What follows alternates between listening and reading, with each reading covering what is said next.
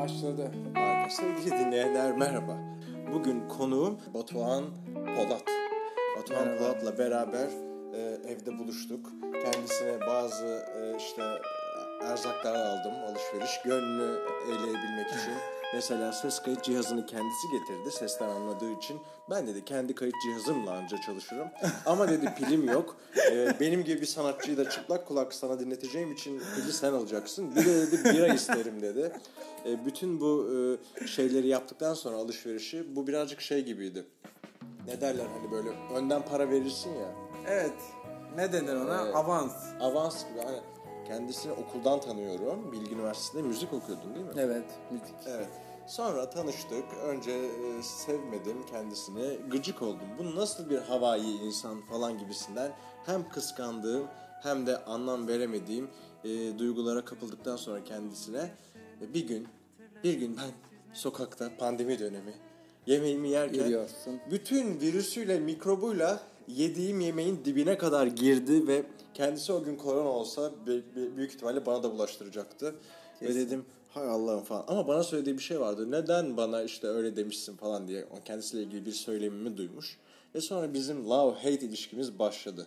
Hate kısmını bir kenara bırakıp şimdi lover olduk birbirimize karşı. Ve bu uzun açılıştan sonra Batuhan'a merhaba diyorum. Evet merhaba. Çok teşekkür ederim. Yani ben burada olmaktan keyif duyuyorum şimdiden. Çünkü böyle bir geçmişe sahip olduğumuz için bir, bir çözülüm yaratıyor. Biraz Evet. onun için de buradayım. Ayrıca böyle şeyler hep olur. İnsanların tanımak istediğinde çok da böyle bir sıkıntı yaratacak özelliği olduğunu gerçekte düşünmüyorum. Uzaktan ya da böyle belirli temaslarda böyle şeyleri tetikleyebilen canlılarız ama gerçekten yakın olmak istediğinde ya da o insanı tanımak istediğinde o da insan senin gibi duyguları, senin gibi acıları, tatlılıkları Evet. olan bir dünya yani insan. Yani insan tanışmayı seçerse, aslında sevmeye karar verirse herkesi sevebilir. Evet. E, işin ilginç kısmı e, ben Batuhan'dan ürktüm. Yani ben şimdi fark ediyorum ki biraz önce de fark etmiyordum. Şimdi yayında fark ediyorum. E, senin deliliğin ve havailiğinden ürktüm ben. Ki bu bana çok olmaz çünkü ben bunu e, şey yapmayı, karşılamayı ve bir şekilde damıtmayı becermişimdir bugüne kadar ama e, belki de kırılmaktan korktum sana karşı. Öyle bir şey de olabilir ama sonra e, sonra belki zaten e, kırılmaktan korktuğum pek çok şey yaşadıktan sonra ve bir zamanın ardından sen bana bir dönemin simgesi olarak geldiğin için e, birbirimize karşı oluşan saygıyla daha güzel bir iletişim oldu. Bunu hissediyor musun? İnsanların e, senin tarafından kırılmaktan korktukları ve e, senden çekindikleri oluyor mu? Ya sanırım özel yani şunu biliyorum. Bu uzun bir cevabı olan bir şey. Ee, ilkokul arkadaşlarımla 3 sene önce bir sebepten tekrar buluşalım diye konuşmuştum. Orada işte bir tane arkadaşım demişti ki işte sen yani biz sen aşırı yabaniydin yani ortada yoktun aslında. Ve sonra bir anda ben sakızdan büyük bir stres taşıyorum. Yanımda biri sakız çiğnerse deliriyorum yani. Biri etrafında sakız çiğnerse ortalığı böyle ateşe atıp böyle bunu yapamazsın diye delirdiğin için anlayamıyorduk seni yani. Bir yok sonra bir var. Bir de ben başarılı bir öğrenciydim. Yani kendisine gider mi bilmiyorum. Bu ses sağ ol o zaman sınıf birincisi. Ee, ben sınıf ikincisi ama bazen böyle büyük ataklarla öne geçen bir şeyim vardı ve hani böyle bir insandım 5. sınıfa kadar. Or- Sakız mevzunda sana darılan da gene Buse miydi? Hayır Yok, ama herkesle bir şey yaşamışımdır yani. Yanımda sakız çiğneyen herkesle küçük bir şey yaşamışımdır. Daha geçen gün eee, bir arkadaşımın arkadaşı geldi eve ve ona da sö- söylerken diyorum yani garipsediğinizi biliyorum sakızla ilgili eee, böyle bir şey istediğim için yani evde evimdeydik ve hani sakızı atabilir misin dedim anlamıyor insanlar.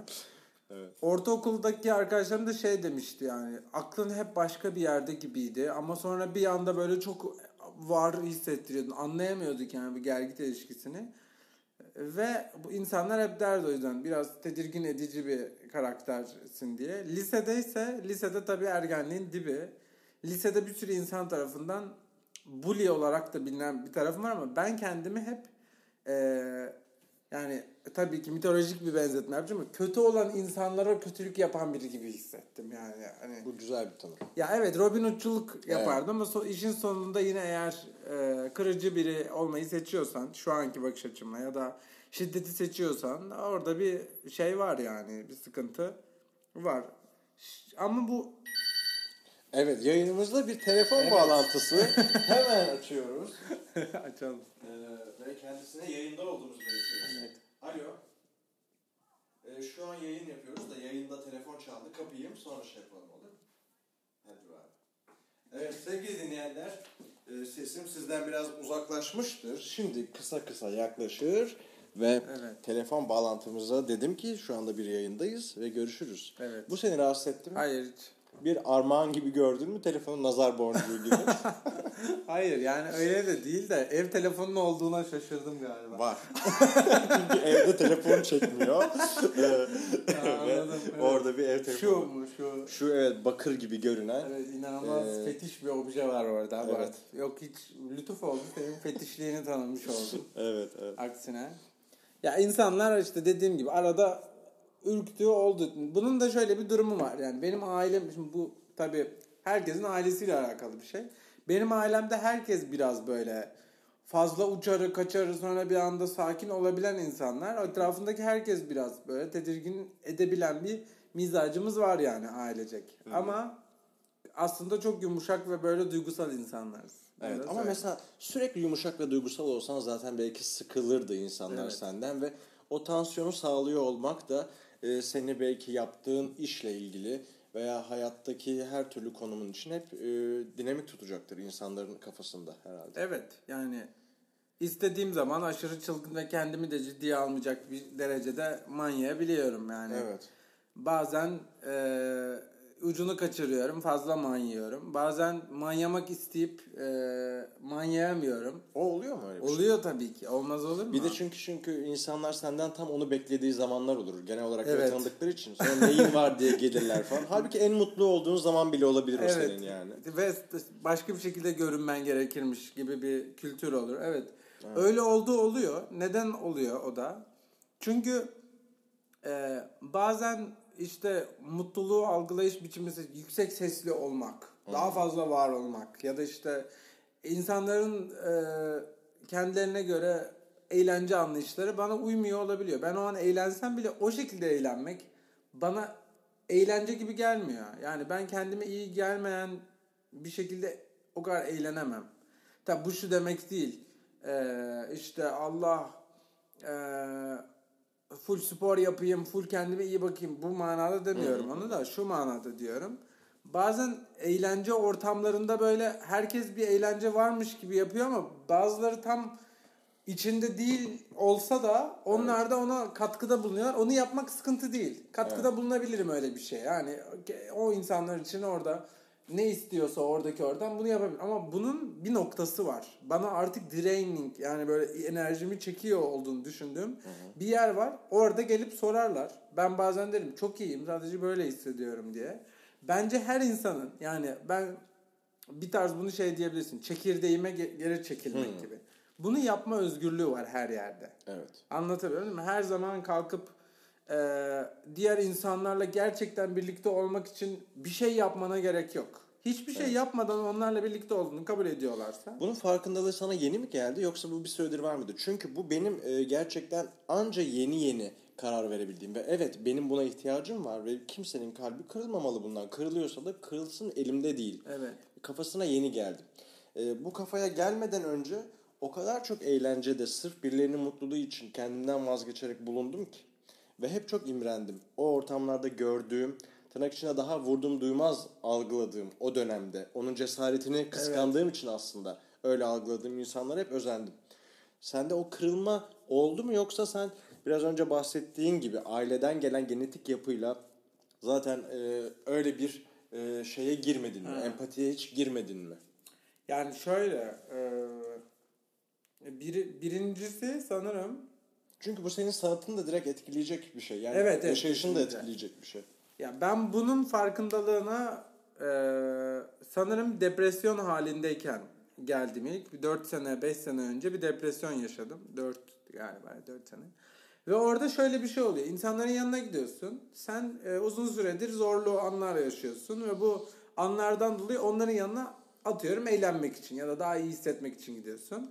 Ama bir yerde orada bulunduğun an seni yine o depresif olaya geri çekiyor. Doğal bir durum. Yani bunun tabii ki buna eğer kenetlenip oh ben depresyondayım diye manyacak bir karakterin ya da böyle bir eğilimin yoksa bu doğal bir durum. Herkesin başına gelebilir. Bir şey öğretmek için orada o depresyon süreci ama orada işte şey olmaya başlıyor. Etrafında normalde çevrende depresyonda olmadığın söz gelimi yani.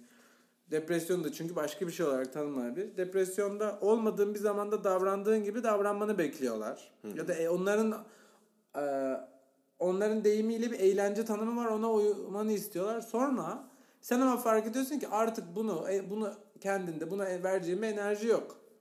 Sonra kabuğuna çekiliyorsun. Ya ben öyle yaşadım. Kendi kabuğuma çekildim ve bir sürü insanla ilişkimi kesmedim ama hani erteledim. Biraz kendi başıma kalmak için kendime vakit verdim. İşte müzik dinledim. Kendi bilgisayar başımda şarkılarımı yazmaya çalıştım. İşte gitar çaldım saatlerce. Bu aslında senin müzikal kariyerinin başlangıcına mı denk Diyebiliriz ya. Bir şekilde diyebiliriz bunu. Çünkü herkese de öyle diyorum. Yani bana şarkı çalıp kendimi rahatlatmayı, bir şarkı yazıp kendimi rahatlatmayı öğreten şey depresif bir sürecin ardından kendime terapi edebilecek sözleri yazıp bestelediğimde çok farklı hislere girdim. Sanki o hisler, o karnımın ortasında bıçak saplanır gibi hisleri e, bir tarz kutuya koyup kabul edip dillendirme özgürlüğüne kavuştum. Böyle bir sistemin varlığını algıladım ve bu gittikçe bir sürü şey için yani mesela şöyle bir anım var. Metrobüste gidiyorum, kartımı basacağım.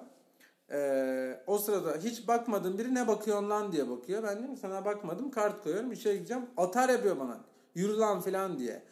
Şimdi ben bunu o kadar içerlenmiştim o gün. Aceleyle gittim adamın önünden ama şey diyorum ya keşke yani gidip bir şeyler vursam falan. Hani içimden böyle şeyler geliyor. Ona yazdığım bir şarkı bile var yani. Ee, o sisteme yazdığım ve bu şekilde bir sürü duyguyu böyle paketleyip oh rahatladım diyerek salma şansı elde ettim. Dediğin gibi o yüzden sanatıma çok etki etti. Şey etki etti ama. Tamam ben gerçekten bunu yapmak istiyorum dediğim bir an oldu. Evet şarkı yazıyorum. Evet ben bunu hayatımın sonuna kadar yapabilirim dediğim. İşte 2016'da e, Mariana Ruth diye e, bir arkadaşım Portekizli müzisyen sonradan arkadaş olduk. İnanılmaz onu izledim te- tek gitarla neler yaptığını. Merak edenler baksınlar Mariana Ruth ve dedim ki bu inanılmaz bir şey. Sandığımdan çok daha geniş, çok daha kapsamlı bir müzik alanıymış.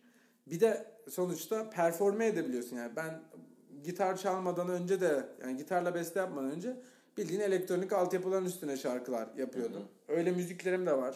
İsteyene onları da atarım 2014'te. Ama paylaştığın işte. yok galiba. Aslında paylaştım ama resmi olarak paylaşmadım. Hmm. Son 4 senedir paylaşmadım. Ondan önce e, paylaştığım oldu. Sonra bunun performatifliğini çok sevdim. Yani gitar çalıyorsun. Yani çok izlemesi keyifli. Biri senin önünde bütün müzik sürecini paylaşıyor seninle. Yani A'sını, B'sini, elektriğini. Hani evet. onu her şeyini paylaşıyor. Ama bu yeni yaptığın, gitarla yaptığın müzikte de hiçbir gitar dışında başka yani grubun var senin o ayrı ama bir elektronik altyapısı vesairesi falan yok. Sen aslında bir gitarıyla var olan müzisyensin. Evet. Aslında, aslında evet. birazcık Bob Dylan falan gibi bir Biraz, tarzsın evet. aslında. Folk bir şey. Evet. evet. Kesinlikle. Ve bu e, şey değil mi? E, şu an Türkiye'deki güncel müzik durumuna göre e, biraz yalnız bir yol değil mi? Ya biraz öyle. Yani senin Ama... aslında bu müzikal kalitenle, o söz yapılarınla e, çok daha fazla kitleye ulaşman gerekir. Sen şu tatminiyeti yaşıyorsun. Senin kitlen sana çok ciddi bir değer veriyor. Seni çok seven insanlar var ki müzikal dünyanın içinde aktif olan insanlar arasında da. Ama e, sallıyorum bir e, 100 bin takipçisi olan müzik grubundan çok daha kaliteli bir, e, çok daha geçirgen bir duygu ele alıyorsun. Ama senin kitlene baktığımda sosyal medyada vesaire dinlenme sayılarına çok şey yapmadım ama herhalde paraleldir. Sen daha butik bir durumdasın şu anda. Biraz öyleyim. Ya evet e, ne demek istediğini anlıyorum. Yani şöyle bir durum var. Benim kendimde eksiklik olarak gördüğüm şeylerden bir tanesi. Ben müziği gitarla yaptıktan sonra gerçekten onu bu çağın e, 21. yüzyılın işte pandemi zamanında olan müzik sound'una e, çekmenin yollarını o kadar eylemsel olarak araştırmadım. Yani bu kafamda bir vizyon var. Bunu gidip bilgisayar başında çok bununla uğraşmadım. Bunun sebeplerinden bir tanesi ee, bunu denemek istiyorum. Yani beni insanlar için bir şey yapmazken ya da işte o sound için bir şey yapmazken yakalayacaklar. Aslında gerçekten beni dinleyecek olanlar. Evet. Bir şey yaptığım için değil. O yüzden o kitleyi en başta görmek istedim. Yani ben aslında bu butikliği bir deney için de kullanıyorum bir açıdan. Peki sen de öyle biri misindir? Yani sen aslında e, böyle bir e, proje e, ürünü tüketmektense şu an yaptığın müzik gibi üretimleri olan müzisyenlerle mi eğlenirsin? Onları mı dinlersin? Yani kendi istediğin şeyi yapıyorsun o zaman. Yani Tam da bir deney değil belki de. Katılır mısın buna? Ya şöyle ama istediğim bu yani şu an bilgisayar başına geçip çok istediğim ve e, çok yapmak istediğim ama yapmadığım, yapmadığım, yapamadığım değil bir sound da var Ha anladım. kafamda Çünkü ve şu anda kurulu olan imaj bu ve bunun daha sürmesi gerektiğine inanıyorsun. hayır gibi. aslında çok daha e, ergence sebeplerden tembellik ve işte sistem iyi bir ses kartı ve bilgisayar aldıktan sonra bunu yapmaya oturacağım. Hatta bugün bile eve gidip bütün bu, bu hafta sonunu ilk defa gerçekten sadece buna ayırdım. Ee, kendi demolarımı oluşturmak, ne yapma, hangi şarkıları gerçekten bir dahaki albümüm için yani onu da işte Mart, Şubat, Mart gibi belki, Mart, Nisan gibi belki yayınlamak istiyorum. Ne olacak, nasıl bir sound arıyorum diye biriktirdiğim 30-40 tane şarkı var. Bunlar benim referansım olacak yaparken diye. Aslında bunu da istiyorum. Ama çok daha teknik sebeplerden, çok daha mükemmelliyetçi sebeplerden e, bunu yap, yapmıyorum aslında. Yoksa yoksa onu da isterim. Anladım. Öyle bir Bu arada isterim. bütün o tembellik veya işte üşengeçlik diye tanımladığın şeylerin hepsi aslında dışarıya doğru zamanlamayla yansıyor. Evet. Hiçbir sıkıntı yok. Bence de bence de ben de aynısını düşünüyorum ama dışarıdaki insanlar sadece paylaşılan müzikleri işte ya da Instagram'a oraya buraya koyduğum benim yaptığım şeylerle beni görüyorlar. Ama ben evde işte bazen ay şunu yapacağım da of, çok iyi atmak istiyorum. Ay şunu yapacağım da bir bölüm işte şunu mu izlesem gibi sorularla devamlı kendi müziğini üretmekten e, üretmekte zorlanan biri olan bir kısmım da var. Bunu bırakmaya çalıştığım, bu tembelliği bırakmaya çalıştığım bir alanım da var. Yani aslında o kadar basit değil. Aslında tamamıyla niyetimin bu olduğu bir yerde o kadar da değilim. Onu da söyleyeyim yani. Anladım. yani bunu saklamıyorum. Peki sana kırılanlar olur mu? Daha böyle e, birazcık daha uğraşılmış bir altyapıyla hani gitar ve vokal müziğinden sonra daha uğraşılmış, daha detaylı bir sound'a geçtiğinde e, çünkü duygusal bir yerden sesleniyorsun ya. O duygu geçirgenliğini e, yitirebilir misin ve sana acaba darılanlar olur mu? Böyle bir şey düşündüğün oluyor mu? Ya- Aklına yoruyor mu bu? Ya Çünkü şöyle. çok birebir temas kuruyorsun. Sadece sesin ve gitarın var yani. Ya şey durumu var. Bunu hani bir sürü insanın e, işte röportajlarında da gördüğüm şekilde bir sanatçının ilk başta öne sürdüğü bir sound oluyor. Bu sound gittikçe değişime uğruyor ve bu değişimden rahatsız olan ya da rahatsız demeyeyim de bu değişimden etkilenmeyen bir kitle oluyor ve onlar o sanatçıyı ya beğendikleri sound'u dinleyerek takip etmeye devam ediyorlar ya da o kadar da ilgilenmedikleri e, bir yere koyuyorlar. Bunlar doğal süreçler. Yani bu bir müzisyeni bir burada şey gibi düşünebilirsin. Bir ağaç gibi düşünebilirsin. İşte en başta bir fidan var. O fidanı görmek herkes tarafından çok daha çocuk gibi bebe, bir bebek. Yani bir müzisyen ilk paylaşıyor kendini. Onunla bir şey yaşıyor. O paylaştığı şeyle bir şey yaşıyor. Bir bebeklik yaşıyor. Sonra gittikçe anlıyor bunun insanlara ne etkisi olduğunu, kendine ne etkisi olduğunu. İşte bunu mesela şu bile diyebilirsin. Biriyle konuşuyorsun ya bir anda çıkıyor biri diyor ki Aa, Batuhan Polat işte e, ben sizi dinledim. Normalde kimse sana böyle davranmıyor. İlk defa gerçekten senden bir parçayı paylaşıp o parça üzerinden konuşmaya başlıyorsun. Normalde bir sürü insan sana belirli bir mesafeyle ya da belirli bir ön yargıyla yaklaşıyor. O insanlar sadece seninle temas etmek istiyor. Orada çok samimi, bazen de çok yanıltıcı. Yani sana olan samimiyeti ve seni bilmesi yüzünden sana senin sınırlarını çok rahat aşabilecek bir düzleme de girebiliyor. Evet. Bu da olabiliyor yani. İşte orada o büyümeyi takip ettikçe müzisyen, üretici, kimse yani kendini nasıl büyüteceğinin, kendini nasıl gerçekleştireceğinin, devamının ne olacağını sordukça başka bir form almaya başlıyor.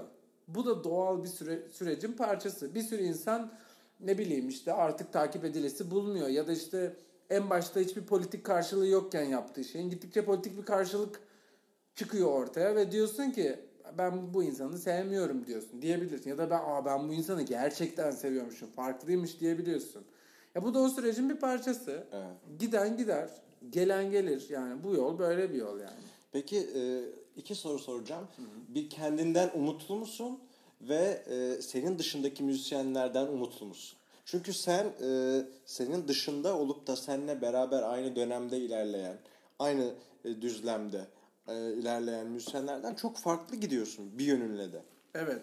Ben öyle hissediyorum. Ya bunu tanımla, tanımladığım anda belki çok farklı gelmez ama bence bunu senin dinleyen ve diğerleriyle kıyaslayan insanlar bunu fark eder. Yani e, yeteneğinle beraber e, yeteneği bir kenara bırakıp çok romantik bir yoldan ilerliyorsun. Evet. Ya da e, çok daha aslında bu dünyanın gerektirdiği gibi değil de daha manevi bir yerden yol alıyorsun. Bu se- bunu nasıl yorumlarsın? Yani bunu bilerek mi yapıyorsun? Bu senin kişiliğini de oluşturan şey. Kendinden umutlu musun derken gelecekte ne bekliyorsun? Şunu, şunu diyeceğim. Bunu biraz zor oldu toparlamak ama bütün bana e, konuk olan e, müzisyenler arasında aslında geleceğini en çok merak ettiğim müzisyenlerden biri sensin. Hatta belki de en çok merak ettiğim sensin. Çünkü e, sadece yaptığın müzik değil. Yaptığın şeyin ötesinde çok farklı twistler de gelecek içinde senden çıkabilirmiş gibi geliyor. Yani sen aslında çok öyle ciddi bir eğlence adamı da olabilirsin. Sahne adamı da olabilirsin. Yani bütün Evet. o yani sen sadece e, romantik şarkı söyleyen bir adam değilsin aslında. Evet. Ne, ne olacağını o yüzden merak ediyorum yani seninle ilgili. Sen ne Ya, düşünüyorsun? Ben şöyle düşünüyorum. Önce sorularına cevap vereyim. Kendimden umudum var mı? Ya bu umudu tam umut gibi diyemem ama e, bir inancım var. Kendime bir inancım var yani. Beni tereddütsüz kılabilecek. Gerçekten zaman zaman böyle bütün kafamdaki telaşımı ve e, beni engelleyen şeyleri durdurabilecek yaptığım şeye gerçekten bir inancım var. E, ancak şunu söylemem lazım. Bu inancı hissetmemin sebebi tam olarak benimle ilgili değil. Yani şimdi ben bütün müzik sektörünü, eğlence sektörünü, buradaki her şeyi, eğlence sektörü demek de doğru değil, sanat sektörü, neyse sanat alanını gördükçe şunu alg- algılıyorum. Yani iki nokta o da. Sanatçı denilen şey aslında böyle kendi için kendi eğlencesini tam olarak kendi eğlencesini yapan, işleyen biri değil. Orada bir şöyle bir durum oluyor. Bir şeyden dolayı yani ortamda tam olarak düzgün gitmeyen bir şeyden dolayı onu tetikleyen bir şey onu üretime e, sevk ediyor. İşte psikolojide de o yüzden yaratıcılıkla öfke mesela çok e, paraleldir. Biraz böyle bir noktadan onu bir şey yapmaya, bu hisleri için ya da dışarıdaki insanlar için bence bunun gerçekten farkı yok. Yani politik bir şey ya da her şey politik bu düzlemde. Buraya ittiği andan itibaren olan şeyi şöyle e, nitel, nitelendiriyorum. Etrafından gelecek tepki, her türlü tepkinin tepkiyi kabul edebilir mi bu insan? Yani onu beğenmeyebilirler. Şey hani ya da çok beğenirler. İşte bunu Allah ben inanılmazım ya da Allah ben berbatım noktasında değil de zaten ben yolunda ilerliyorum. Bu yolda ilerlemeye devam edeceğim. Noktasında tutabilmesi. Ve İşte tepki geleceğini bilmek ve Evet. onu kabul etmek. kabul mi? etmek. Her türlü tepki. Yoksa bu intihara falan gidebilecek bir Gidebilecek şey olabilir bir şey. yani. İşte bu noktada şey var ya ben yaptığım şeyi mesela Bob Dylan dedim Bob Dylan'dan. Ee, ya da ne bileyim düşüneyim. Ee, Barış Manço'dan işte onu da sevmeyenleri sevenleri var. Ya da ne bileyim bir, bir, bir anlamda Aşık Veysel'den bir anlamda işte e, folk müzisyenlerinin çoğundan yani bunu her yer, her yerde var bu insanlar. Yani bu gelenek de şunu bence öne sürüyor. E, insan olmaya dair e, bu zamana kadar gelmiş bazı noktalar var. Ne bileyim nazik olmak ya da ne bileyim birine karşı anlayışlı olmak ya da e, kendi kıskançlığının farkına varmak gibi böyle senin de şey yaptığın gibi. Bu noktaları muhafaza eden bir sanat algısı oluşmuş durumda şu ana kadar zaten. Ancak Seninle ilgili mi genel olarak? Genel olarak yani ben sadece bunu görüp algılayıp şunu algılayıp şunu dedim. Ya ben bu alanı e, kendi müziğimle e, muhafaza etmek gerçekten isterim ve bu alanı muhafaza etmek istediğin zaman şunu hissediyorsun gerçekten. Senden talep ettiği şeyler var. Yani ne bileyim belki beceremesem de bana yazan Instagram'dan, YouTube'dan yazan insanların iyi niyetlerini aslında sadece iyi bir şey yapmak için gösterdikleri onca şeyi algılayabilmek. Çünkü onlar bazen iyi bir şey yapayım derken kırıcı şeyler diyebiliyorlar ama aslında niyetleri temiz. Evet. Bunu görmek ve bundan alınmamak, onların senin için yaptığı şeyleri onurlandırabilmek bu önemli bir şey. Yani her şeye takılırsan delirirsin.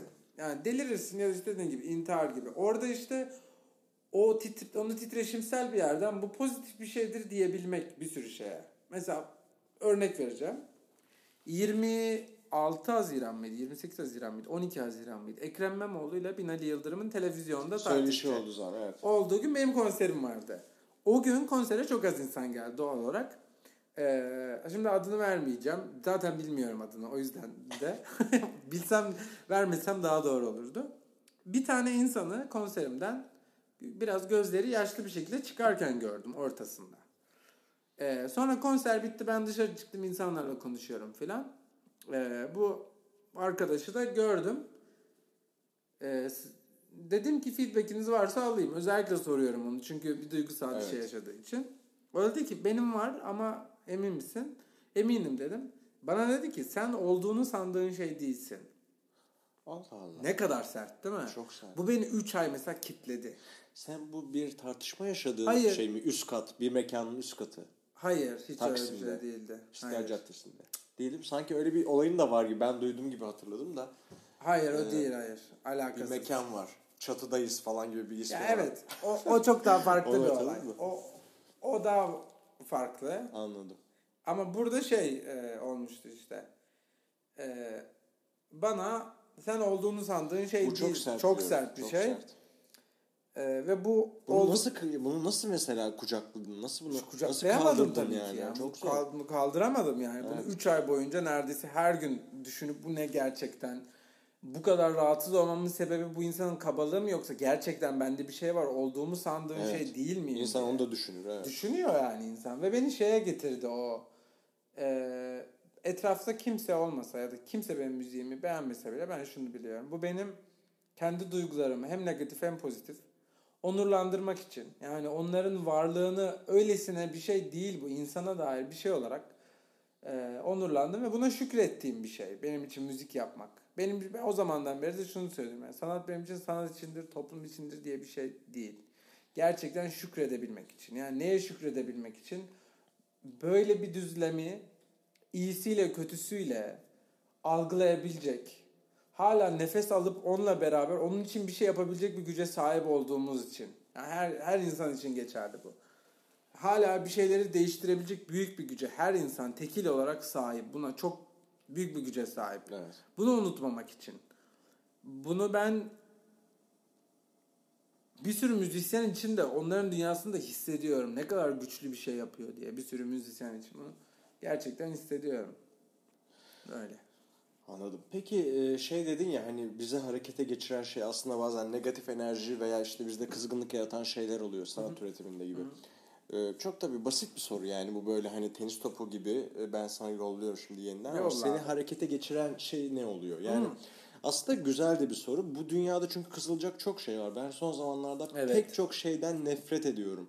o kadar içinde bulunduğum şeyler ki yani Evet. ee, sürekli bir şeyin reklamını yapmak, sürekli influencerlar dünyasına düşmek ve aslında birer influencer olmaya çalışmak. Ne bileyim biraz önce senin takipçi sayın üzerinden sen aslında birazcık daha az bir kitleye hitap ediyorsun falan diyorum. Evet. Bu yargıların hepsi hep aslında istediğimiz şeyin daha fazla sayı olması, daha fazla insan olması rakam olarak. Evet. Bunların hepsi bizi o kadar kirletiyor ki. Yani başkalarının zihinlerindeki algımızı düşünmekten e, kendimizi kaybediyoruz. Bu beni mesela çok harekete geçiriyor artık. Kendimi Evet. bilinçli veya bilinçsiz bir şekilde yalnızlaştırdığım bir dönemdeyim. E, bu noktada ne düşündüğünü merak etmekle beraber seni harekete geçiren şeyleri de düşünüyorum, merak ediyorum. Ya beni harekete geçiren büyük ihtimalle en e, önemli nokta e, şu oluyor. İn, incelik. Yani şunu biliyorum. Şu aslında demek istediğim şey bu. Ben çok kötü bir gün de geçirebilirim. Çok iyi bir gün de geçirebilirim. Ee, hayatımda çok kötü bir şey olmuş olabilir. Çok iyi bir şey olmuş olabilir. Ya da bunların hiçbiri arafta gibi hissediyor olabilirim anlayamadığım. Ve birincisi ben kendi hayatımda böyle bir şey yaşadığım için böyle uç noktalarda gezmiş olan bir hayatım olduğu için ki bir sürü insan da öyledir. Bu böyle e, ayrıksı bir şey değil. Sadece ben bunu uzaktan görüp evet ben insan böyle bir varlık herhalde dediğim için başka bir dünya insanın dünyasına ince bir yerden yaklaşmak. Onun her türlü olabilecek her noktasına aklına gelebilecek üzgündür, ona sinirlidir, buna sinirlidir ya da işte kalbi kırılmıştır ya da işte gerçekten çok mutludur. Buna da katlanmak zordur yani. Gerçekten evet. iyi hisseden birinin yanında var olmak Durmak da zordur. zordur. Ama o sen sen ona o hakkı vermezsen kendine nasıl vereceksin? Ona o an o hakkı vermen senin başka bir gün sana da o hakkın verileceğinin aslında bir açıdan teminatı yani. Doğru. Benim dünyamda. Ve e, bu inceliği gösterebilmek. Eğer o inceliği göstermene rağmen o noktada onunla beraber yaşayamıyorsan, orada nefes alamıyorsan çekip gitmeye alınmamak, gücenmemek. Yani her insan için. Keşke böyle olsa. Keşke gerçekten bir insanın yanında sıkılmış olmanın o an o anın sana iyi gelmiyor olması kadar net bir açıklaması olduğunu kabul edebilsek yani. Bunu düşünüyorum. Bunları düşünmekle beraber peki uygulamakta da iyi misin? Ya şöyle işte. Bütün bunların farkında olup ben bazen mesela çok bencil oluyorum. Ben ya tabii ki var bu. Zaten bunu kabul ettiğinde kendini bu noktalarını da kabul ediyorsun ya. Onu diyorum işte. Ben evet. de böyle davranıyor olabilirim. Bu yüzden zaten bu inceliği, bu incelik, bu inceliği göstermeyince insanlar e, onlara empati kurmama rağmen bu teması gerçekleştirmek istiyorum hep. Bak hani şöyle olabilir miydi? Bu iletişimden çekinmemek. Aslında derdim bu. Benim ilk başta derdim de buydu. Ben hayatım boyunca gerçekten bütün negatif duygularını, pozitif duygularını içine sıkıştırmış ve belirli bir personada yaşamış bir insanken. Öyle bir dönemin var, var mı? Var tabii ki yani. Bir akciğer ameliyatı yaşadım. Göstereyim sana. Cansın. Zaten benim de var. Ben de sana sonra göstereyim. sonra.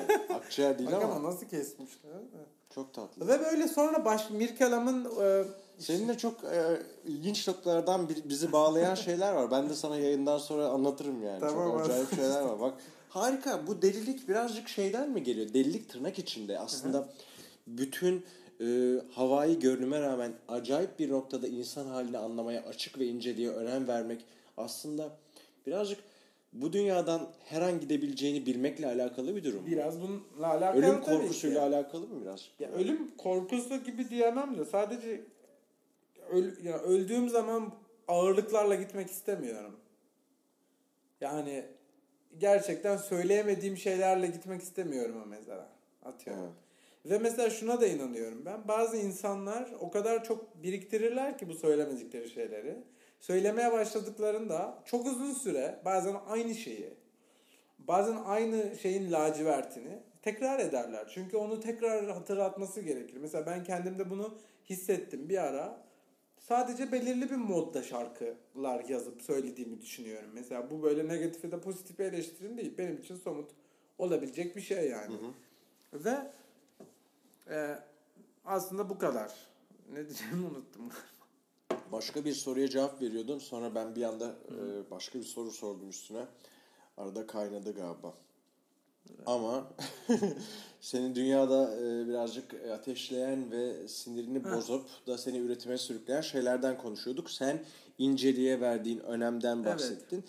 Peki bunun yanında sen inceliğe bu kadar değer verirken kabalıkla e, ilgili neler düşünüyorsun? Ya dünyada? mesela ben bazen çok kaba davranabiliyorum. Bunu bir yandan da öylesin. Evet. Bu, yani, bu doğru yani. Zor da bir insansın aslında. Zor yani. da yönlerim var. Yalan değil.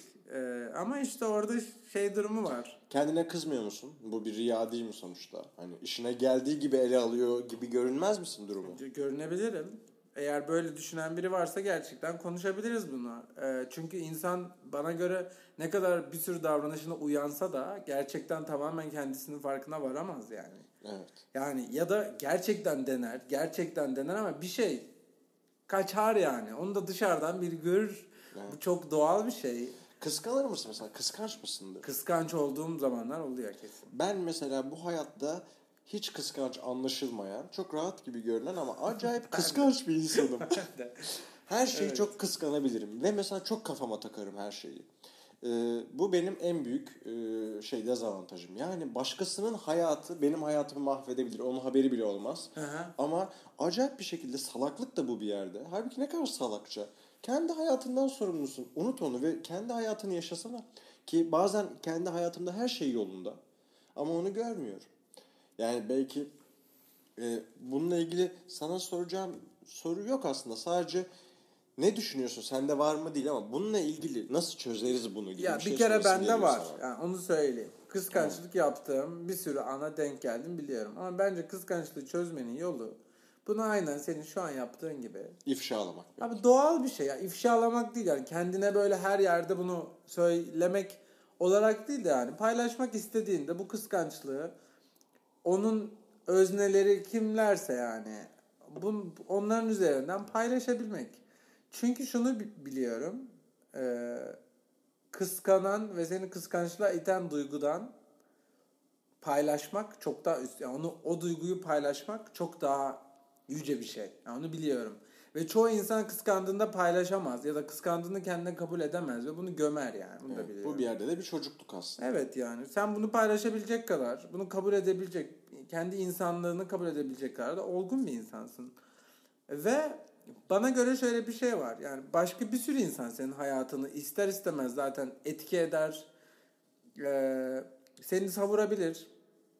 En azından bir süreye kadar bu hani kötü ya da iyi bir şey olarak adlandıracak bir şey değil. Ama eğer şunu biliyorsan yani benim için öyle oldu. Ee, bende de mesela şöyle bir şey vardı. Büyük gruplara dahil olamama. Hmm. Adam asla böyle mesela 7-8 kişi var ben oraya girip kendimi var etmeye çalışmam abi. Ben de. Yapmam bunu yani. Bana göre çünkü hep şey olur böyle. O o grubu kuran işte herkese sıfatlarını tayin eden biri vardır ve ben Arkasına şey yapamam ya. Oraya girip böyle kendimi var etmek için uğraşamam. Bunu yapmakta zorlanırım. Ya da öyle bir girerim ki bütün kafamdaki bu noktaları en başta 3 saniyede oluşturur onlara paslarım. Şimdi e, ne diyecektim? Ben de kendi açımdan bunu şu şekilde yapmaya başladım. Gidip mesela şöyle şeyler diyorum. Baya saçma bir- şekilde belki. Ya ben sanki grubunuza dahil olamamış gibi hissediyorum. Dercesine patavatsız. Bu da bir itiraf aslında. İtiraf. Şey gibi kıskançlığı kabul etmek Evet gibi. yani. Böyle itiraflar yaptıkça insanı şunu bana getirdi böyle itiraflar. Aslında senin kendine olan sevgini test eden noktalar. Bunların hepsi bu özneler, insanlar, gruplar, şeyler. Aslında her şey sana aynı şeyi söylüyor. Kendini seversen bu bir dert olmayacak. Bak şimdi biraz bir sonraki sorum şu olacaktı. Kendini seviyor musun? Olacaktı. Ben mesela e, şimdi şöyle bir bilgi vereyim kendimle ilgili. Bazen sen de geçen geldin hatta yayına Instagram'da live açıyorum. Çünkü e, burada tek yaşıyorum evimde ve e, yani hakikaten tekim. Ailem Ankara'da filan. Ben burada günün içinde karşılaştığım veya haberleştiğim, buluştuğum arkadaşlarım dışında tek başıma yaşıyorum ve öyle bir nokta geliyor ki eğer ben Instagram'da live açtıysam onu diyorum arkadaşlarıma. Gerçekten kötü durumda oluyorum. Yani yoksa Instagram'da live açmanın benim için hiçbir mantıklı yanı yok. Yani bana şey gibi geliyor. Bir sürü bir arkadaş grubunun içine girmek gibi geliyor. Hani neden açıyorum ki kendimi? Bir yargılanmaya açıyorum. İki biri gelsin diye bekliyorsun. Dört kişi tatmin etmiyor. On istiyorsun. Evet. On o da salak bir rakam aslında. Sen yüz istiyorsun Evet, falan. Ve ciddi bir kumar. E, bütün o hesaplaşma orada yayındaki kişi tarafından izleniyor. E, kalbin kırılabilir vesaire falan. Ama öyle bir noktaya geliyorsun ki bütün bunları bir kenara bırakacak Evet. kadar yalnız hissediyorsun ve sikerler deyip o yayını açıyorsun. Evet. Bu ciddi bir sinir bozukluğu. Ve o yayınlardan birinde ben artık böyle bana fix gelen bir 10-15 kişi var. Onlar hep geliyor hatta onlarla sonra Zoom açıyoruz. Zoom'da konuşuyoruz. Orada bir tane e, ablam demeyeyim şimdi dinlerse bozulur ama benden yaşça büyük. E, sen dedi kendini sevsene dedi. Niye kendini sevmiyorsun falan. Ben böyle şeyleri duyunca da hemen kabul ederim. Yani kötü yorumu ve negatif şeyi daha kolay kabul ederim kendimle ilgili. Ve hakikaten sevmiyorum. Niye sevmiyorum falan diye hissedip sonra Instagram'a böyle kendimi öven bir post koydum. Ya sana bayılıyorum bilmem ne falan gibi. yani kendimi o kadar iyi. sevmeyebilip sonra o kadar seviyorum ki çok inişli çıkışlı bu. Ve e, aslında kendimi sevmemek topluma uyduramamaktan geçiyor. Biraz da evet. Toplumda kesinlikle. yer bulamamaktan. Kesinlikle. Toplumda yer bulamayıp e, aslında topluma kızıyorum. Kendimi Evet. çok seviyorum aslında. Fakat sonra yediremiyorum. O çok sevdiğime yakıştıramıyorum bunu. İnsan sevdiğine kızar gibisinden. Ee, o çok sevgi büyük bir kızgınlığa dönüşüyor. Sendeki durumu da merak ediyorum. Çünkü sen de çok yüksek bir enerjisin. Ee, sanki her dakika çok mutluymuşsun gibi ama belki de e, kendini sevmediğin şeyler de vardır. Tabii ki yani. Bence zaten hani "Aa, ben tam hallettim demek gibi bir şey yok.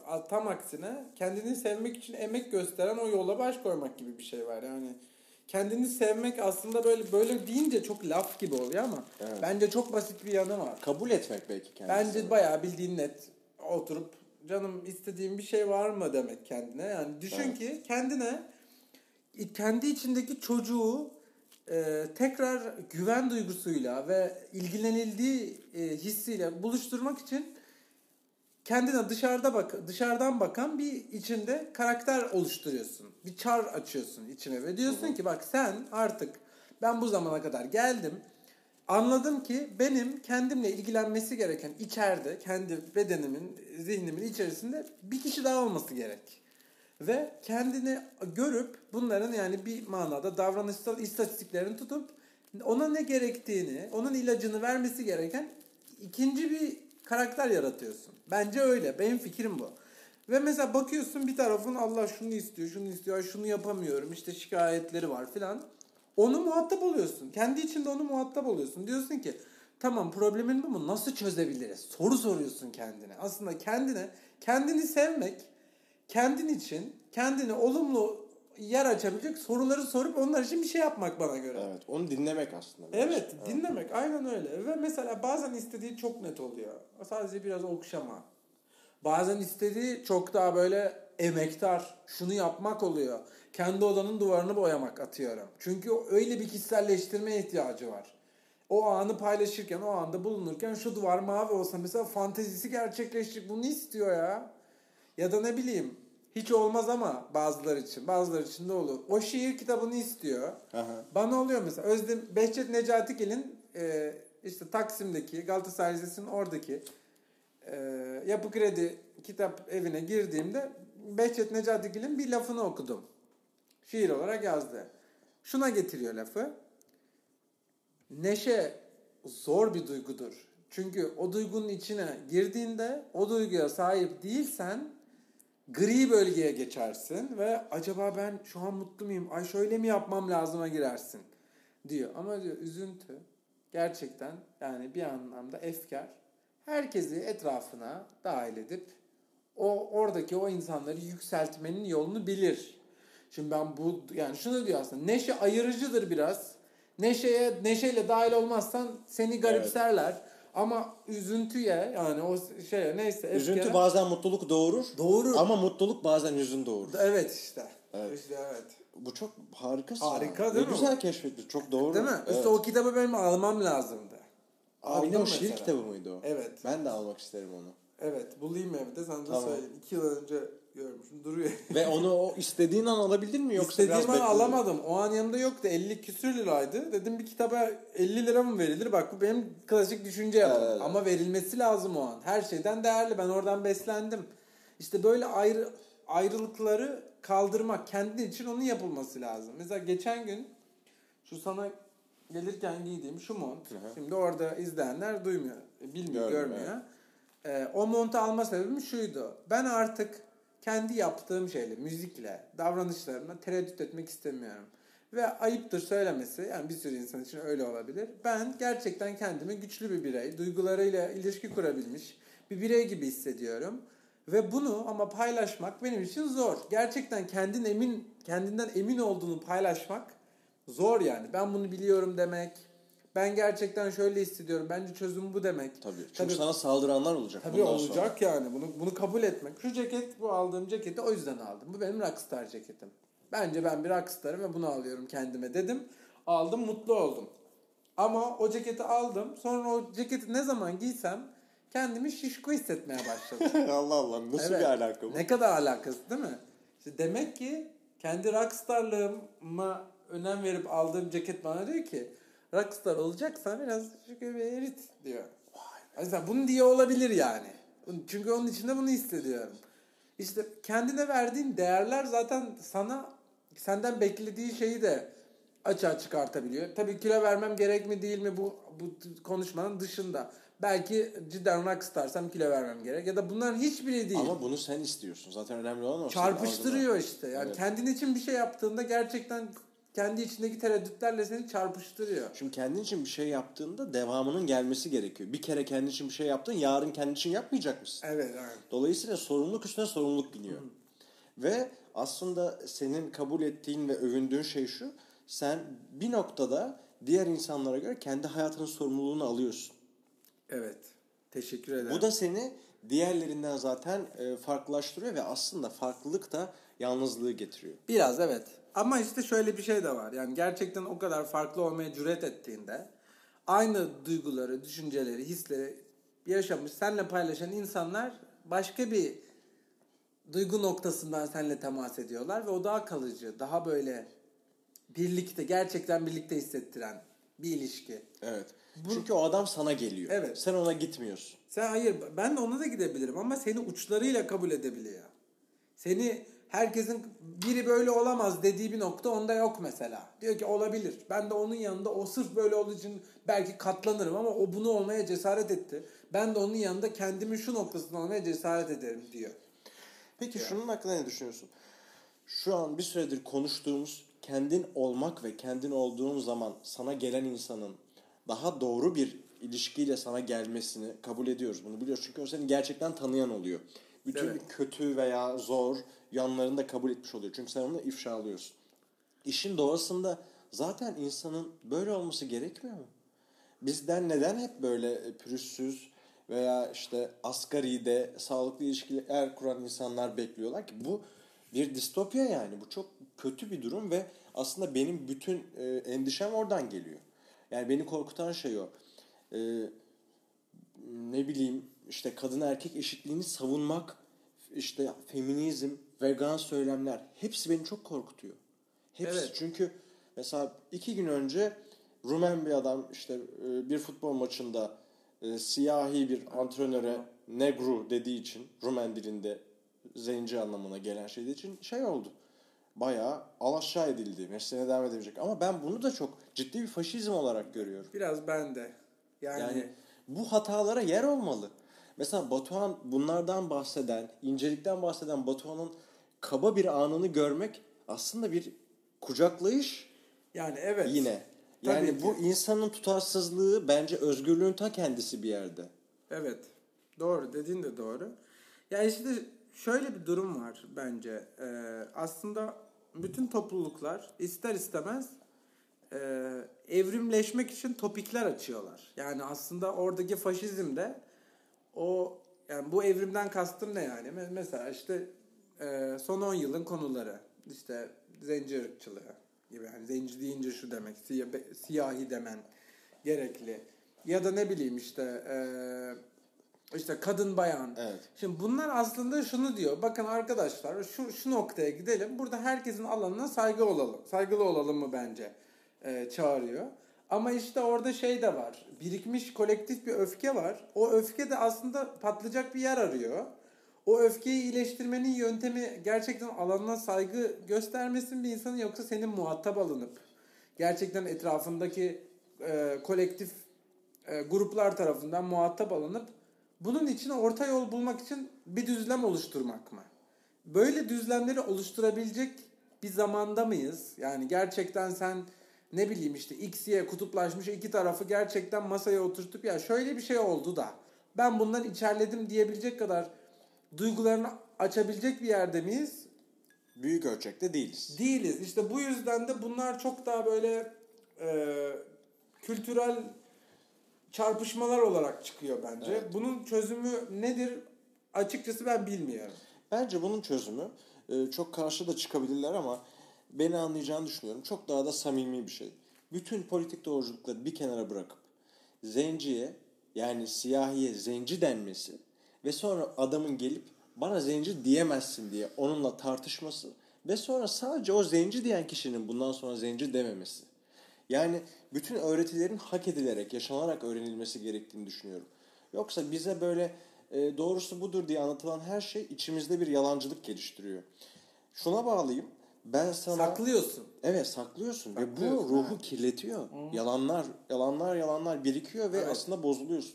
Ben senden hakikaten gıcık olduğum dönemde bunu saklayıp iyi ki yazmışım YouTube'da bir Yazmışsın, videona evet. e, sevmediğim bir şarkıcı Ben yazmıştım. de aynısını düşünerek Evet. sana zaten Evet. yaklaştım. Yani ben sana bunu yazmasam Allah korusun ya yazmasaydım biz seninle tanışamazdık. Belki evet. Tan- Nasıl tanışacağız abi? Tanışamazdık Yani ki. evet. Ben içimden sana her gördüğümde gıcık olacaktım. E sen benim o şeyi bilmediğin için hesap sormayacaktın. Evet. Ve o işte bir musibet bin nasihattan iyidir lafı. Evet. Şimdi musibet olmadığı için nasihat edinemiyoruz. Yani, Kesinlikle. yani nasihat geliyor sürekli. Nasihat edinmek sorun değil zaten yanlış oldu. Tecrübe edemiyoruz. Öğrenemiyoruz. Bu çağ öğretiden yoksun bir çağ bence birazcık. Orada işte iletişim mi herkes nasıl görüyorsa onun için ne yapabilir? Onu kendine sorması lazım. Yani Evet. çünkü e, en büyük en küçük bir sıkıntı da hani mecazi olarak kafa kelle keselim, alalım isteyen bir durum da var. Ama bunun şöyle bir durum noktası da var yani. Topluluklar şu an dünyada mutlu mu? Yani insanlar gerçekten e, kendilerini herhangi bir sıkışıklık içerisinden e, nasıl bir iletişim yöntemiyle rahatlığa çıkartıyorlar? Yani orada araçlarla alakalı bir durum bu. Çünkü atıyorum Aklına mesela, ilk gelenler ne araçlar arasında? mesela araçların arasında gerçekten senin yaptığın gibi sıkıntını söyleyip karşından suçlayıcı ve agresif bir üslup gelmeyeceğini bilirsen o zaman zaten paylaşabilirsin. Ön koşul olarak bunu koysa iletişimi şey tamam. Sen söyle paylaş. Sen de beni suçlama. Ben seni suçlamayayım. Sen duygularını paylaş. Ben duygularımı paylaşayım. O noktada karşılıklı olarak çarpışmayı yani şiddet içermeyen bir çarpışmayı göze alalım. Bunun sana bir şey, sana yeni bir bakış açısı getirecektir. Bana yeni bir bakış açısı getirecektir. Bunu kabul edelim ve devam edelim. Orada o ortak paydayı bul- bulalım ama. O ortak Evet. paydayı bulmaya gerçekten yaklaşalım. Ama bu işte gerçekten çok büyük bir olgunluk isteyen bir şey. Ve bu olgunluğu veremeyecek kadar şu an dönem pandemi dönemi. Yani insanlar evlerine kapanıyorlar. Ee, işte para para sıkıntısı yaşıyor herkes. Hem pandemiden hem bizim ülkemizin içinde bulunduğu durumdan. Şimdi bunlar gerçekten insanı darlıyorken böyle bir şeyi beklemek de Zor. Zor. Ve lüks bir lüks. aslında Bu beklenti. lüks. İşte o yüzden hani şey gibi düşünüyorum. Maslow piramidi var ya işte hı, aşağıdan hı. yukarı çıkıyor. Benim dediğim şey şu an bunun tepesi yani bir anlamda. İletişim için gerçekten kendini feda edebilecek biri olmak. Onu aşağılara nasıl Bazı indiririz? insanlar için de ama mesela o en tepedeki düşünce e, en alttaki şey karşılanmıyorken bile bir numara olabiliyor. Evet. Bazı insanda da öyle bir şey var, eğilim var. yani. İşte onu yapanlar bence e, insanlık için bir şey yapmaya çalışan insanlar biraz. Evet. Bunu buna rağmen. Ama işte şu durum da var. Kendini koruyamazsan o düzlem içerisinde bunu yaparak bu da biraz enayiliğe giriyor açıkçası. Evet. Ya orada o yüzden şeyi bilmen de lazım. Ne zaman çıkıp gideceğini, ne zaman o alanı terk edeceğini, ne zaman kendini sömürmeyen bir yerde bırakacağını bilmek gerek. Evet. O noktada bence yine şundan geçiyor. Sen elinden geleni yaparsın. Ama bir şey beklersen eğer kendini sömürmeye de kesin başlarsın bir yerde. O beklentiyi sağlayamadığın, tatmin edemediğin için. Evet. Orada olay şu. Ben de şuna inanıyorum o noktada. Şimdi düşün ki hani o göle bir taş atıyorsun o taşın bir dalgası çıkıyor bir dalgası çıkıyor bir dalgası çıkıyor. Dediğin gibi ben mesela butik bir yerde duruyorum. İşte benim çok takipçim çok dinleyenim yok. Ama ben göle bir taş attım. Yavaş da olsa hızlı da olsa onun dalgaları gidip etrafta bir değişim yaratacak bence. Neden? Benim yaratmak istediğim değişim de şu. Abi acılarınızı, sizi en çok darlayan, en çok travmatize eden şeyleri paylaşın. Paylaşacağınız insanları arayın. Bunu bir ritüel olarak yapın. Çok rahatlayacaksınız. Evet. Şimdi ben kendi kariyerimin devamı için de şunu düşünüyorum. Ama bunun bittiği yeri de onurlandırmayı bırakmayın. Onun kutlaması gelecek sonra. Anlatabiliyorum değil mi? O şeyi acıyı paylaştım paylaştım bir şey içinden bir çiçek açacak. Ne bileyim atıyorum rakı koyacaksın, oynayacaksın biraz işte bir şey yapacaksın. Onu vermek önemli. Onu bırakacağın noktayı bil- bilmen önemli yani. Kendi duyg- negatif duygularını. O da işte kendini sevmekten gerçekten geçiyor. Yani durup evde kimse yokken ya da biri varken götü yiyorsa insanların kendimi seviyorum çünkü şu an iyi hissetmiyorum diyebilmeyi öğrendiğinde insanlar bu çok daha büyük bir olay bu arada. Yani sen mesela sıkıntılarını anlatmak yerine birilerinin önünde gerçekten kendini sevebilecek rahatlığa geldiğinde etrafında çok büyük bir değişimi bence başlatıyorsun. Evet. Tahrik edici bir şey bu arada. Gerçekten Kesinlikle, tahrik edici bir şey. kesinlikle. Ama bu tahrik edicilik şunu doğuruyor. Etrafta işte belirli noktalardan tetiklenmeyen, bastırılmış noktaları su yüzüne çıkarıyor bu. İşte orada senin açtığın alanı yani kendini sevme alanını açtığın yerde insanlar buna hazır mı gerçekten? Gerçekten sen bunu kalbinle yapıyorsan birilerini of tahrik edeyim bu şekilde yapmazsın yani. Bu değil yöntem. Bu kesinlikle O değil. zaten öyle olsa ki genelde öyle zannedildiği için zaten Evet. sorun oluşuyor. O çok sadamo, sadomaso bir tahrik ediş. Kesinlikle. Hani dayaklık olarak bile adlandırılabilirsin. Evet. Ama işte o ikilem çok fena. Yani aslında o kadar hazır değil ki bazen toplum senin çok insani bir kendinle barışıklığın nefret uyandırıyor. Evet. Nefret uyandırıyor. İşte orada da onun sınavını veriyorsun. Sen Evet. o nefreti hani benle alakalı bir şey değil bu dediğin zaman gerçekten bunu hissederek dediğin zaman onu da kabul etmiş oluyorsun. O da öyle yani. Peki şimdi bir tane şarkını dinleyelim Hadi mi canım? dinleyelim. Çünkü zamanında da Evet, kullanmak gerekirse. Devam Bakalım. ederiz sonra zaten de. Bir Onu- saat olmuş. Olmuş mu bir 56 dakika. Of, harika. Birazcık uzatırız. Bir saat yarım, Ha. bir buçuk falan. Şu şarkı Ne çalasım gelmişti. Bu şarkının adı Bilmezden geliyor. Tamam sonra soracağım başka şeyler var Tamam. sana. Çok güzel gidiyor sohbet. Çok teşekkür ederim. Sevinirim.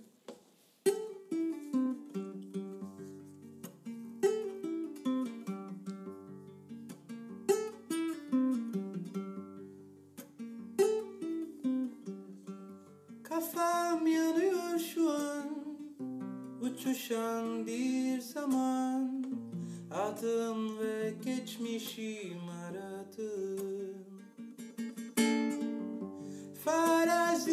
bacaklar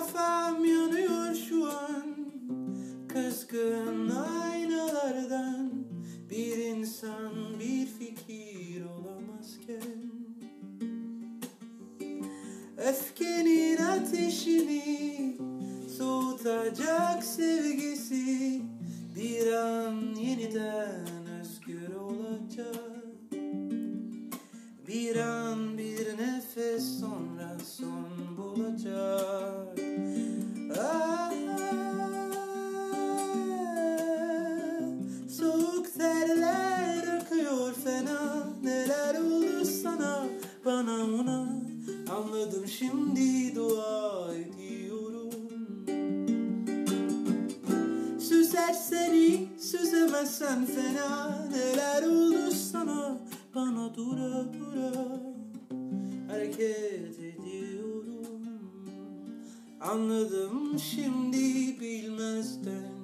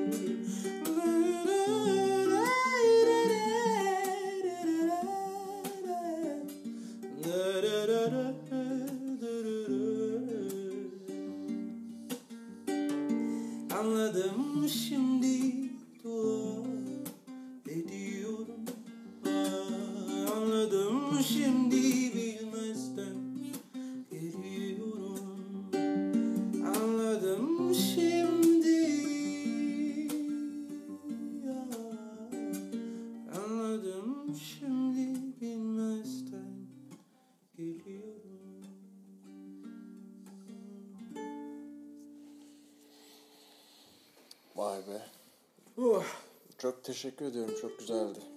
Var mı böyle bir direkt soruya geçmek biraz yapay oluyor. Öncelikle düşündüm kafamda dinlerken de hemen hangi soruyla başlayabilirim diye ama şarkı beni çok alıkoydu. Defalarca unuttum sormayı planladığım şey. Çünkü direkt zihnime hükmediyor şarkı dinlerken. Böyle e, büyük bir pişmanlığın var mı? Bir kaybın? İşte anlattığım şey aslında yani kendimi çok uzun bir süre e, açmayı, duygularımdan bahsetmeyi ve işte kendi kırgınlıklarını paylaşmayı büyük bir acizlik olarak gör, görmeyi hayatımın en sıkıntılı şeyiydi bu galiba ve hani artık benim için böyle şeyler gerçekten büyük bir problem olmuyor. Peki yerine konulamaz bir şey var mı senin için? Yoksa illaki farklı dünyalarda, farklı görsellerde yeniden kaybedilen şeyin yerine bir yenisini koyabiliyor musun? Ya yerine konulamaz şey o dışarıdaki Ne ilginç bir E, ışık yansıması evet. geçti. E, yerine konulamaz şey gerçekten ne Hmm, ha, ne biliyor musun? Yani konsantrasyon abi. Yani bir şeyde derinleşmeyi bak bakıyorsun hayatta bir şeyde derinleşemiyorsun. Kendini onun içine koyamıyorsun yani. Bir şekilde seni alıkoyuyor. Onu o, ye, o çok değerli bir şey. Konsantre olup bir Evet. şeyin içinde çocuksu bir halde kaybolmak çok değerli bir şey ve işte o depresyon dediğim şey benden onu almıştı. Geri nasıl getir? Harika bak. Yani ben de buna çok önem veriyorum. Hep onun için bir yönümü çocuksu ve salak tutmaya çalıştım hep. Şaşırabilmek için. Evet, ve mutlu evet. olabilmek için. Çünkü kesin kes cevapları bilmek çok sıkıcı. Umutsuzluk o. Yani bir daha şaşıramamak büyük Evet. bir umutsuzluk. Ya bunu nasıl kaybettim, nasıl kazandım? Aslında bakarsan eee, işte uzun bir ilişkim kendisiyle aram çok iyidir yani. Ne güzel. E, ama bir ara işte hani birbirimizin canını acıttık karşılıklı olarak hani daha fazla daha az kim falan öyle bir şey yok ama o sırada ben şey hissetmiştim ya ona söylemek istediğim o kadar çok şey var ve zamanım, vaktim, şansım varken söyleyemedim yani. Aslında bütün şarkılarımın şeyi o pişmanlıktan çıktı ve sonra zaten öyle lirik ve romantik bir anlatı e, oluştu bende galiba. Onu düşünüyorum şimdi. Aslında oydu yani. insanlara bir şey söyleyememiş olmak istemiyorum. Yani bazen mesela bunu sömürdüğüm zamanlar olmuyor mu diye sorabilirsin söylemek için. Oluyor, öğreniyorum ben de. Neresiymiş onun Evet. sınırı diye. Ee, Güzel bir itiraf bu. Evet çünkü Evet. bu sömürülebilecek bir şey de bir, bir yandan. şey Allah her Evet. şeyi söyleyeceğim. Bak ben sana Evet, şunu evet, evet. söyleyeceğim. Sana şurada ağzının payını vereceğim. Şurada sen beni kırmıştın bak bil filan. Orada işte şey çok önemli. İşte dediğim biraz önce kendine içeride bir tarz bir ebeveyn yaratıp içindeki çocukla görüp onun istediği şeyi tayin edip aldığın zaman daha fazlasına girmeyeceksin. Orada çünkü onu sömür, o içindeki çocuğun duygusunu ebeveyn olarak sömürüyorsun. Evet ama dur çocuk sen dur bak ben şunu da söyleyeceğim diyorsun. Ona yapmamak lazım bence. Bence de. Şimdi geçen bir film izledim. 2000 yılında çekilmiş bir Meksika filmi. İşte köpekler, paramparça köpekler ve aşklar galiba. Şey filmin adı. İlginç bir isim yani. Türkçe'ye çevrilmiş şey öyle. Filmin sonunda e, kaybettikleri bir arkadaşlarına ithaf ediliyor film ve filmde şöyle bir söz çıkıyor. E, bizler birazcık da kaybettiklerimiziz diye. Bana bu çok hoş geldi. Yani insan birazcık da kaybettikleridir. Çünkü hatta bu kaybetmek bir aşkta kaybediş de olabilir veya bir dedeni kaybetmek de ölüm de olabilir. Ben şunu hep düşünüyorum. Hayatında olan biri öldükten sonra gerçekten onu eylemsel olarak gerçekleştirebiliyorsun. Çünkü yaşadığı müddetçe onunla bir kavgan var. Onu kabul edip eyleme dökmek o yaşadığı sürece sıkıntı. Çünkü ona karşı da kuyruğu dik tutmak istiyorsun. Ama o kişi artık gittiğinde, hesaplaşması son bulduğunda o senin tecrüben ve yaşatmak istediğin bir kitap gibi oluyor. O öğretiyi kendi eylemine ekliyorsun. Çünkü artık o gitti ve senin. sensin Evet. o. Yani insan ilk ustasını öldürür gibi bir laf da vardır. Ve belki o e, ilişkiden sonra sen e, böyle bir kafaya girdim dedin ya. Evet.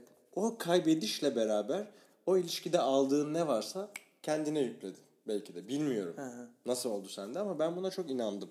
Ve sonra baktığımda aslında kendi e, eylemlerimin e, ilerleyişi, çeşitlenişi birazcık da kaybettiklerimin bana Evet. eklenmesiyle oldu. Ama kaybetmeseydim de asla eklemezdim. Onu da biliyorum. Çünkü orada bir savaş var. Hmm. Evet. Oradayken o. Bir şeyleri de kaybetmemiz ve aslında tırnak içinde öldürmemiz gerekiyor. Çünkü onu sadece o yokken öğrendiğimiz şeyi sanki bizimmiş gibi yaşamak ve yaşatmak istiyoruz. Bu da insanın Evet. belki kendi karanlık tarafı birazcık. Ya ben bununla ilgili şunu düşünüyorum. Ee, bence aynen senin dediğin gibi insan aslında büyüdükçe ya da o büyümeyi yaşa- yaş olarak ya da işte e, olgunlaşmak olarak değil de e, gerçekten hayatta ne istediğini ve, ve kendisiyle kurduğu ilişki üzerinden bunu nasıl tasarlayabileceğini kendisi için anladıkça gerçek olgunlaşmanın bu olduğunu düşünüyorum. Aslında sadeleşmeyi öğreniyor. Yani biz sonuçta belirli döngülere sahibiz. Nasıl döngüler? İşte bütün evren zaten bir döngü. 365 gün bir yıl oluyor. İşte 28 gün bir ay ayı döngüsü oluyor. İşte 24 saatimiz var falan. Biz de belirli döngülerle devamlı cebelleşiyoruz. Mesela benim bir tane döngümü sana söyleyeyim. Ertelemek. Her şeye şunu ertele, of şunu şuraya ertele, sonra yapayım işte okul ödevleri ertele de ertele. Böyle bir döngüm var. Kırmaya çalıştığım bir döngü. Ve ben bu döngüden özgürleştiğim zaman aslında bir açıdan mesela şöyle bir şey de büyük ihtimalle yapacağım. Ertelerken yerine koyduğum şeyler şunlar. Biraz rahat rahat oturayım. Biraz rahat şunu yapayım. İşte keyif keyfimi yaşamak. Büyük ihtimal bir şey yaparak yani kendim için bir şey tasarlayarak, bir düzlem tasarlayarak eğlenmeyi öğreneceğim. Kendim için bir düzlem tasarlamak yerine tasarlanmış düzlemlerle eğlenmek yerine. Bunu bırakacağım. Bundan sadeleşeceğim. Bundan özgürleşeceğim. Artık onun içinde bir özne olarak gerçekten var olabileceğim bir e, şeyin içinde var olacağım. Mesela benim için bu sana anlattığım gibi kendi prodüksiyon vizyonumu bilgisayar başında eğlenerek, gerçekten keyif alarak yapmak olacak mesela. Ve bir şeyden sadeleşeceğim. Ya da mesela geç yatmak. Ne bileyim sabah hiç sabahın estelahatına kalktım mı 6-7 gibi? Bazen bilinçli olarak o saatte kal- kaldırıyorum kendimi. En güzeli. o. İnanılmaz bir his yani. Ve o gün öyle bir yürüyor ki. Evet. Günün her saati farklı bir öğün gibi abi. Evet Mesela ya. 11'in kafası başka Evet. sabah 11. 3 başka. Evet. 12 başka. Oğlum çok lezzetli Evet bir ya. yolculuk o yani. Evet. Ama şey bok gibi mesela ben bugün 3'te uyandım. Ben de bir de uyandım. Bugün bitti. Bugünü biz rolantide alacağımı Evet. ben yani bu direkt kendimi aslında Ha. bu program için uyandırdım. Evet teşekkür ederim. Gerçekten öyle. Ama mesela dün bir şekilde erken kalkmayı başardım. Bir kere kahvaltı hazırladım. Ah. Artı mesela korona dönemindeyiz diye vitamin aldım. o vitamin bile farklı bir motivasyon. O zaman dedim bir de bir yürüyüş. Ah. Bir de yürüyüş yapıldı. Bir de şey çok iyi abi. Büyük ihtimalle ondan da sen keyif alırsın. Mevsim geçişleri. Evet. Mesela havanın kokusu. Abi evet Çok bahar güzel gelirken şey ya. mesela. Bahar gelirken o çiçekler. Sesini, sesini engeller şuradan. Harikasın. Mesela bahar gelirken o çiçeklerin o kattığı koku abi. Evet. Veya bugün şeyde vardı moda sahilde odun kokusu vardı abi. Odun. Şeye inerken arkadaşımla gözlerimizi kapattık. Eskişehir'de ya da Bolu'da gibi hissediyorum kendimi. Karadeniz Bundan, evet. gibi evet. Bundan daha güzel ne var? Bu aslında uyuşturucunun ta kendisi bu. ya. Evet evet zaten Bu yani. her şey öyle de Evet. işte onunla uyumlanınca ama tadını çıkartıyorsun. Yani Evet. sen kendi hayatın için tasarladığın bütün gerçekliklerden sadeleştiğinde zaten senin için çok güzel oluşturulmuş, yani bir açıdan yaratılmış güzel seni motive edecek bir oyun var. Erken kalkmak, işte çok geç yatmayınca çok dinç hissediyorsun. Çok kreatif, çok yaratıcı hissediyorsun ya. Aslında ne kadar basit. Ama sen Allah şöyle yapmam lazım. Of hayır bu işte. Demek istediğim şey de bu. Sadeleşmekten kastım bu. Yani sabah erken kalkmanın tadı nedir ya? Çok güzel. Bir de hafif böyle tam tan ağrırmadan önce yani böyle hava böyle turuncu geliyor karanlığı bitiriyorsun. Gece bitiyor falan. Bunu görmek çok etkileyici bence. Yolculukla ilgili ne düşünüyorsun? Çok ekstra sorular bunlar ama Boş ver aktı. çok çok hoş ya yani. Ya yolculuk bence değişmeyi her gün çok daha konsantre bir şekilde değişmeyi kabul edip bununla yaşamak. Hiç e, İstanbul dışında şehirlerde gidip çaldın mı? Ufak böyle turne Ee, gibi şeyler yaptınız mı? Şöyle yaptım. Ee, iki tane böyle bir şey yaptım. 2016'da ve 2018'de yaptım bunları. 2016'da 50 gün boyunca e, ilk iki haftasını insanlarla geri kalanı da yalnız başına dolaşarak geçirdim ve tabii gittiğim her yerde o zaman da şarkı söylerim. O zaman kendi şarkılarımı çok yazmamışım. Ama tam yazmaya başlamışım yani. Öyle iki şarkım var falan. O şekilde çalıyordum. İnsanlar e, seviyorlardı falan. O güzel bir deneyimdi ama asıl senin sorduğun şeye tam cevap verecek şey. 2018 yılında ben Avrupa'da sokak müziği yapmaya gittim. Ve aslında tamamıyla nedenim de şuydu hani bunu da açıkça söyleyeyim. O yıl ben dönünce albüm kaydedecektim. Gitar vokal işte aslında bu ilk paylaştığım Mesafeler EP albümünü kaydettim gelince de. Şimdi kendi ülkende bir şekilde kabul edilebilirsin. En kötü seni dinlemeyip geçerler. Ama diğer ülkelerde o kültürden direkt biri olmadığın için ön yargıları çok daha net yaşıyorsun. Mesela atıyorum Belçika'da e, Gent şehrinde çalıyorum. Bir buçuk saat boyunca çaldım ve bir saatinde iki tane çift önümde oturup beni dinlediler. Ve sonra dedim ki ben bu işi hani kendi geçimimi sağlamak için gezdiğim sürece yapıyorum. Katkı bulunuruz, katkıda bulunursanız çok sevinirim. Onlara bakarak söyledim bunu. Onlar da bana dediler ki bir tanesi içlerinden. Biz senin müziğini sevdik, seni değil. Hı. O yüzden sana para vermeyeceğiz. Bu arada aslında doğru bir cevap bu da bir yandan. Doğru da ne kadar kaba. Bir saat dinleme o zaman. Doğru. Anlatabiliyorum değil mi? Evet evet. Çok Sen fazla- beni anladın mı? Evet, anladım. Onların dürüstlüğünü de takdir ettim bir Tamam yandan ben yani. ben işte o onun e, biçimi o değildi bence. Yöntemi o değildi. Çok sert geldi çünkü yani Hmm. o da. Çünkü yani bir saat dinliyorsun. Sonuçta ne bileyim o mesela bir iş yapmıyor mu? Çalışmıyor mu? Doğru. Senin işini sevdik. Biz para vermemize gerek yok mu diyeceksin. Doğru. Yani ya bunu Türkiye'de de şu an bayağı büyük bir konu bu. Doğru. Mesleki Aslında bir çok şey. güzel konuya geldi. Evet. Mesleki bir şey olarak kimse kabul etmiyor. Bunun bir karşılığı olacağını düşünmüyor. Aşkla yaptığın için aşkın maddi bir karşılığı olamaz gibi bir ön yargı var. Ve bununla seni çarpıştırıyorlar. Bu da senin otomatikman egona saldırıyor. Çünkü sen aynı zamanda yaptığın şeyin senin hayatında bir şekilde destek olmasını istiyorsun. Bu çok doğal bir şey. Doğru. Yani bu, do- bu doğallığı karşı taraftan çok böyle hayır hiç doğal değil bu gibi algıladığın zaman da böyle içindeki hem o küçük çocuk böyle saklanıp paylaşmak istemiyor. Hem de ertesi gün çalman gerekiyorsa eğer bir adımların geri çekilerek başlıyorsun olaya. Evet. Ama yine yapıyorsun sonra biri seni daha motive ediyor. Ya da mesela Almanya'da şöyle bir şey yaşadım. İlk defa 50 kişi toplandı etrafıma para yağıyor. O gün 120 euro kazandım. Bak düşün şimdi 120 Tabii, tabii, euro. çok 1200 değerli. lira bir günde kim kazanıyor? Tabii abi. yani ama o zaman 4 liraydı euro. Bir kadın geldi. 50 kişi orada oturmuş dinliyor. Ben yazın ben televizyonumu cam açık izleyemiyorum senin sizin yüzünüzden. Ben polis çağırıyorum dedi. İnsanlar böyle güldüler. Ne? Televizyonu cam açık izleyemiyor musun? Bu mu bahanen filan? Polis çağıracağım. Ya yapmayın. insanlar söylüyor. Ya yapmayın yani ne alaka gelin siz de katılın falan. Hayır polis geldi abi. Çağırdı kadın. Oradaki 50 kişinin 30'u falan dedi ki gel biz bir yer biliyoruz ileride metro istasyonu var oraya gidelim. O 30 kişi benle beraber oraya gitti. Bu çok güzel bir hikaye. Çok güzel bir hikaye. Orada da yanda bir bar vardı. O bar, barda geldi dedi ki istersen gel biz de yarın çal. Çaldın mı? Çalmadım çünkü ertesi gün o Hannover'deydim Berlin'e gidecektim. Çok sevdiğim bir müzisyen Alice Fibilio'nun konseri vardı çünkü. Ee, ona gidecektim. Ve tabii ki olmadı. Ama neyi öğrendim? İnsanlar kendi kültüründen olmasa da seni takdir ediyorlar, seni seviyorlar. Senin iyi hissetmen için bir şeyler yapmak istiyorlar. Ve bunu hissedince kendi e, bulunduğun coğrafyadan böyle bir şey gelirse daha güvende hissediyorsun yani. Yani Evet. aslında şimdi politikada Kendi buna- bulunduğun coğrafya dışında mı dedin? Evet. Tamam. aynen. Çünkü tanımıyorsun ya daha uzak. Tabii, tabii. Daha uzak Ve olan o- onun sevgisi daha gerçek aslında. Evet. Senin de bilmeden müziğini Evet. seviyor sadece. Evet ama işte böyle olmayan şeyler de yaş- yaşıyorsun. Onlar Evet. o seni büyümeye, işini böyle şeylere rağmen yapabilmeye itiyor. Öyle diyeyim. Seni bu kadar sevmemin ve şu anda hani yaptığım kaydı değer- değerli bulmamın sebeplerinden birisi e, söylediğin şeylerin şarkın çok güzel olmasına rağmen e, şarkılar bile düşüncelerini birebir yansıtamıyor. Çok yoğun düşünceler ve söylerken de ayrı bir varoluşum var. Yani söylerkenden kastım şarkı söylerken değil konuşurken de ayrı bir varoluşum var. Şarkı söylemenin dışında. Bu çok doyurucu bir şey. Yani senin bir e, konuşkan olarak da bir farklı değerin ve varoluş, varoluşun var. Teşekkür ederim. O yüzden bu sohbet ve bu yayını çok değerli buluyorum.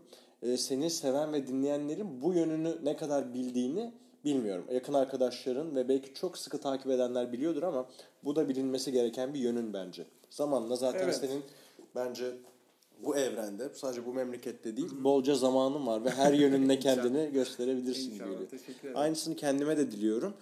Ee, ve e, süre olarak ne kadar olmuş 2 yayınımız? saat neredeyse. Neredeyse ne kadar olmuş? Bakayım.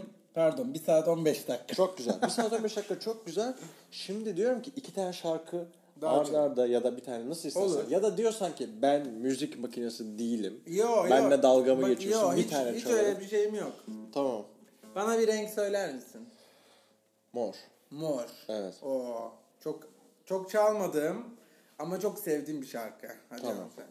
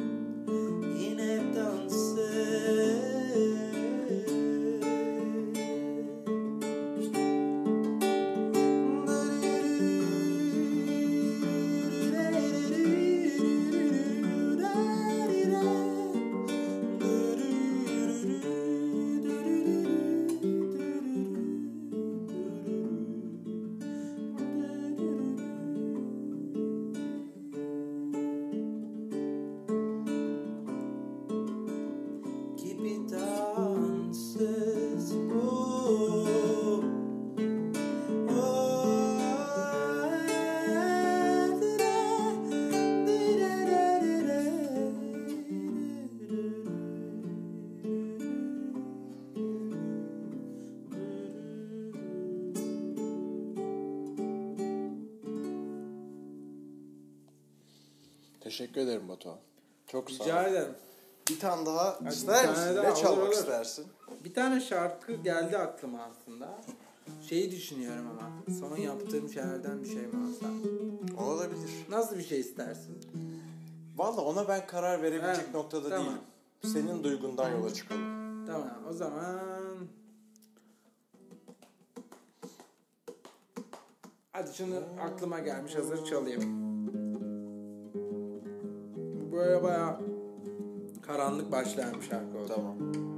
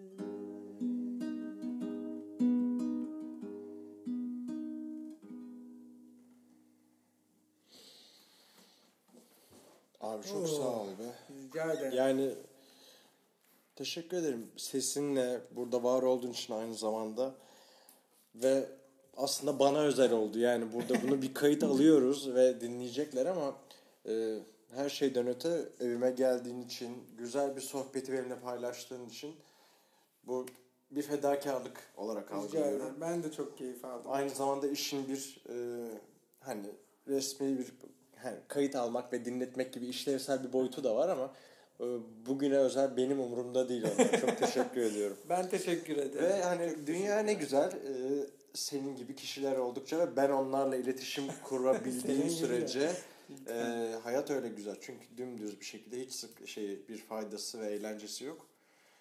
Hmm, Ben de çok teşekkür ederim. Beni Son bir söylemek e, istediğin çağır- şeyler varsa ben-. Çağırdığın için ben çok keyif ala- alarak burada bulundum.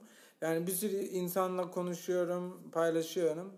Bu, bu kadar güzel olmasının sebebi de biraz sensin. Ben teşekkür, Teşekkür ederim. ederim. Beni dinlemek istediğin, konuşmak istediğin, benden bir şeyler almak istediğin için konuşarak. Çok sağ ol. O zaman iyi akşamlar dilerim İyi akşamlar. sevgili dinleyenlerimize de.